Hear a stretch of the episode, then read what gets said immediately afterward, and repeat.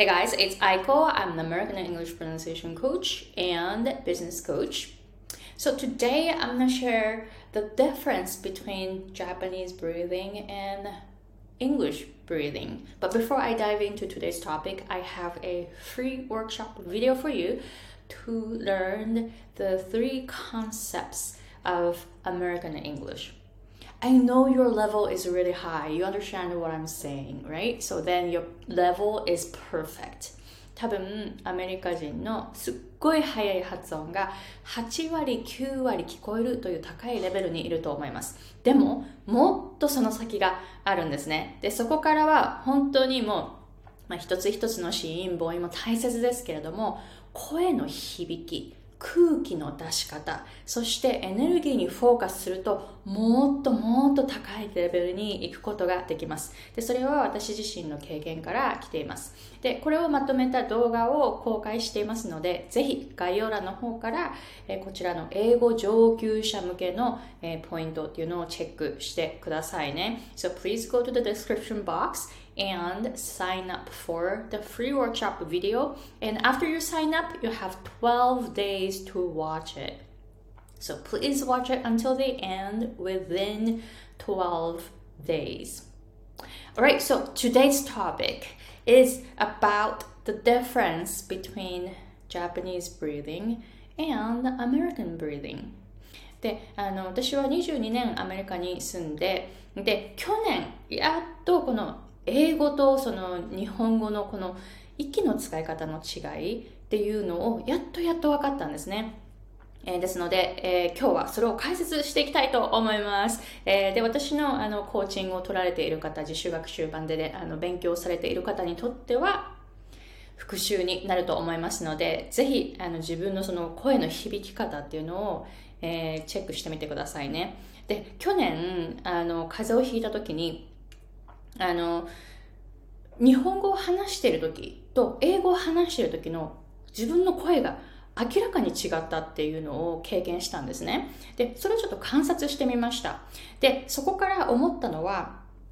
日本語を話している、日本語を話す時というのは、鼻が詰まったり喉が痛い時にそれをすると、ものすごく病人の、本当に病人のように聞こえるんです。そして、日本語を話すと、喉がすぐに痛くなる。で、逆に、英語を話すと、英語を話すと、あの、その日本語の声とは全然違って病人のように聞こえないんですね。そして、喉が痛くならない。で、この話をシェアすると、例えば、ああの、風邪をひいてる時は英語を話す方が楽ですとか、この前風邪ひいた時に、この私がいつもこういうふうに言っていることを思い出して、あ、そういえば英語話してる時の方がすごく楽だっていうふうに気がつく人が結構いらっしゃるんですね。えー、ですので私たちは元気な時ってわからない。体が弱った時に自分の体がどういう仕組みになっているのかっていうのがよくわかるんですね。体が弱っている時だからこそ。えー、で、そこであのこう気がついたことっていうのをシェアしていきます。まず日本語は、皆さんちょっと日本語あいうえおとか発音するときに、ちょっとこう観察してみてほしいんですけど、この辺に結構力ここが力というかあ、あ、あ、あ、あ、この辺を響かせて発音してる方が多いんですね。で、あの、この前、2日前に、あの、東京で、えー、 in-person ワークショップをして、で、 English Boot Camp の由美先生と一緒に、あの、東京でワークショップをしたんですけれども、その時も、その、参加者さんの声を聞いたり、で、どの辺が音響いてますかっていうふうに聞くと、大体この辺。そしてもう一個響くあたりはこの辺この2つのポイントが響くっていう風に感じる方が多かったんですよね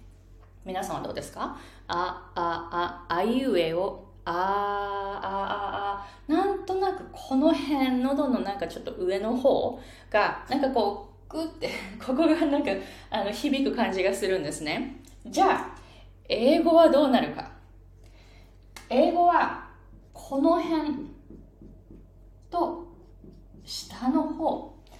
この2つが響くそういう感覚がするんです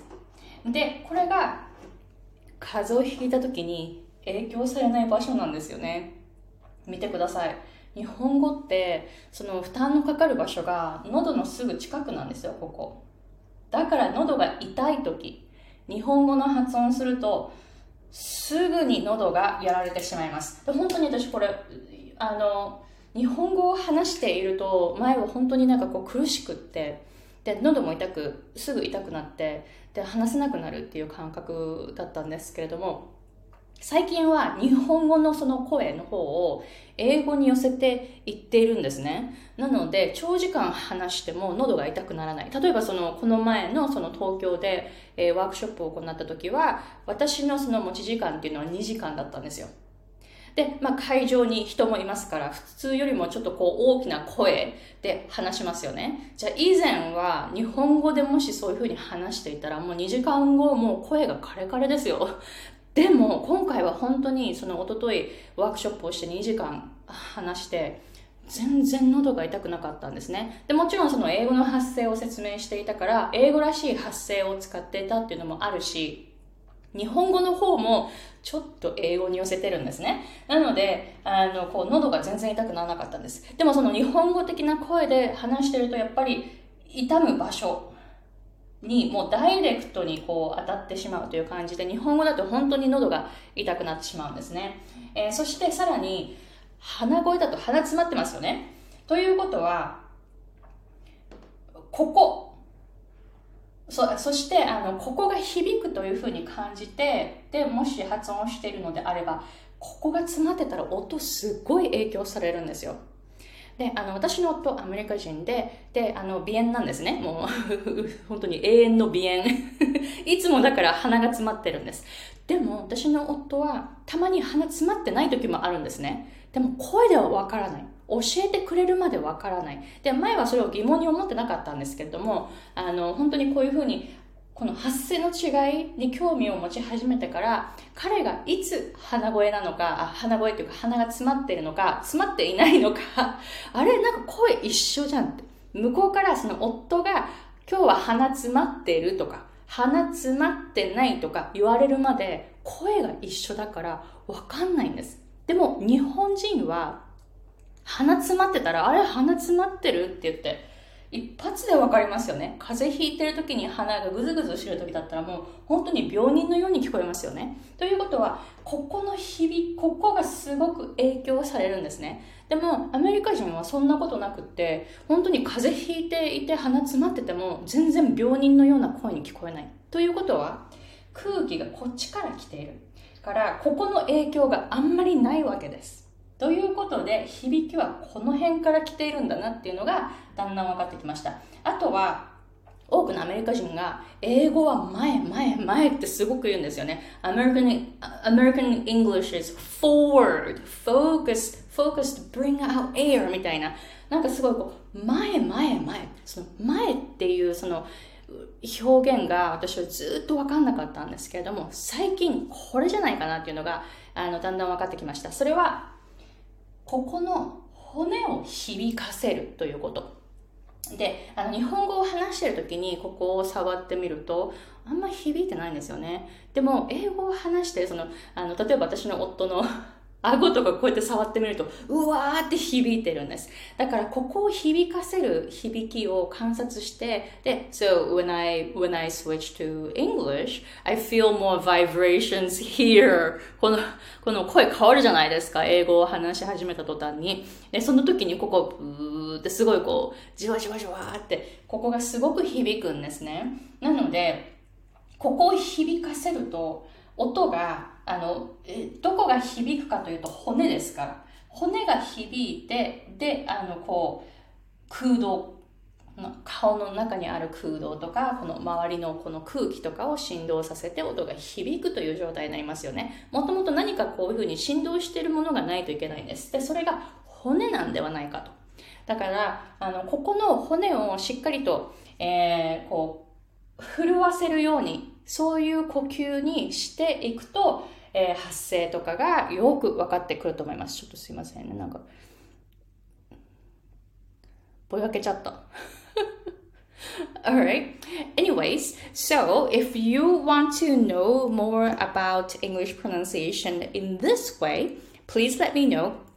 And also, if you want to know about more about the breathing, I have a workshop video as, as I mentioned earlier in the video. えー、こういうふうに、えー、発声とかその空気、振動、エネルギーのその使い方どういうふうにしたらじゃあここを振動させられるようなその空気を出すことができるのか呼吸から違うんです日本人とアメリカ人では。そういう部分もあのこう1時間半のこの動画の中で説明していますのでぜひ概要欄の方からチェックしてみてください、えー、そして、えー、今えー、全国4カ所、4カ所を English Boot Camp の由美先生と一緒に回って、英語発音ワークショップを、え、実際にその in-person で行っています。私の部分はもちろんこの響きについてを説明しています。会場にいらっしゃる皆さんの発音を実際に聞いて、えそれであの一人一人に、えフィードバックしていくということも行いますので、ぜひ発声、そしてその振動、空気、エネルギーというのを深いレベルで学びたい。プラス、その場でフィードバックをもらいたいという方は概要欄の方をチェックして、えー、福岡と大阪のワークショップに参加してくださいね。2023年11月の23日が福岡、11月の25日が大阪、えー、この2カ所でまだワークショップをやっていますので、ぜひ、えー、興味のある方は今すぐサインアップして、で、実際に私たちのワークショップを見にいらしてください。えー、見にいらしてというか、参加型ですので、えしっかりとこう発言もしてもらいます。で、えー、ユミ先生の部分はリズムとイントネーションについて、で、私の部分は、の空気、振動、エネルギーについてです。えー、この4時間の本当にもう本当にハイレベル、ハイインテンシブな、えー、ワークショップにいらしてくださいね。Alright, so please let me know if you have any questions. And again, uh, please check out the free workshop video where I shared three concepts of American English pronunciation. Alright, so talk to you later and have a nice day.